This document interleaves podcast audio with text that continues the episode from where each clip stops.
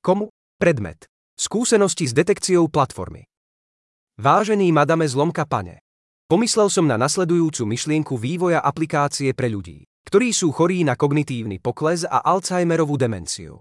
Ako je dobre známe, pacienti s chorobami, ktorých hlavnou charakteristikou je kognitívny pokles, Alzheimerová choroba alebo iné choroby, pri ktorých dochádza k demencii, postupne strácajú mnoho schopností, ako je krátkodobá pamäť alebo každodenné fungovanie.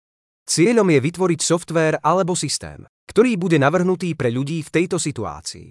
Výzvou je sústrediť sa na taký systém na všetok softvér alebo systémy, ktoré osoba používa. A prostredníctvom systému umelej inteligencie bude operačný mechanizmus jednoduchší a jednoduchší ako choroba postupuje.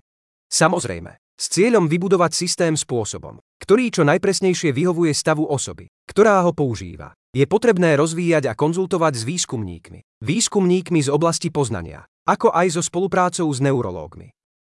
Účelom systému je, Samozrejme, umožniť ľuďom, ktorí sú zvyknutí používať počítač na rôzne účely a demenciu, aby úplne nestratili prístup k systémom, na ktoré boli zvyknutí už mnoho rokov svojho života. Čím sa zlepší ich kvalita života rovnako veľmi v dôsledku príznakov samotnej choroby.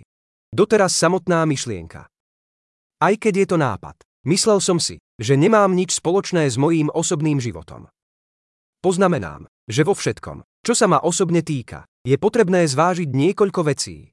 Jeden, nie som stredoškolský profesionál ani profesionál v oblasti výskumu mozgu, poznanie alebo neurológia a z tohto dôvodu nebudem môcť tento projekt sprevádzať krok za krokom.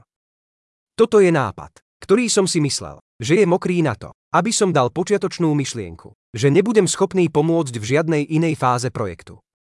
2i sa uskutočňuje z veľmi nízkeho príspevku na zdravotné postihnutie Národného poisťovacieho inštitútu. Preto nemám schopnosť investovať žiadne rozpočty do realizácie tejto myšlienky. Toto a ďalšie. Kvôli závažnosti môjho stavu veľmi vysoké predpoklady jednoducho nepomôžu. 3. Bývam v susedstve Jeruzalema v Kiriat Menachem a nemám vodičský preukaz ani vodičský preukaz. Vzhľadom na môj zdravotný a finančný stav tiež neexistuje spôsob, ako v budúcnosti vyrobiť vodičský preukaz alebo kúpiť vozidlo. Preto moja schopnosť zúčastňovať sa poradenských stretnutí v kanceláriách spoločností, ktoré sú výrazne ďaleko od miesta bydliska, neexistuje.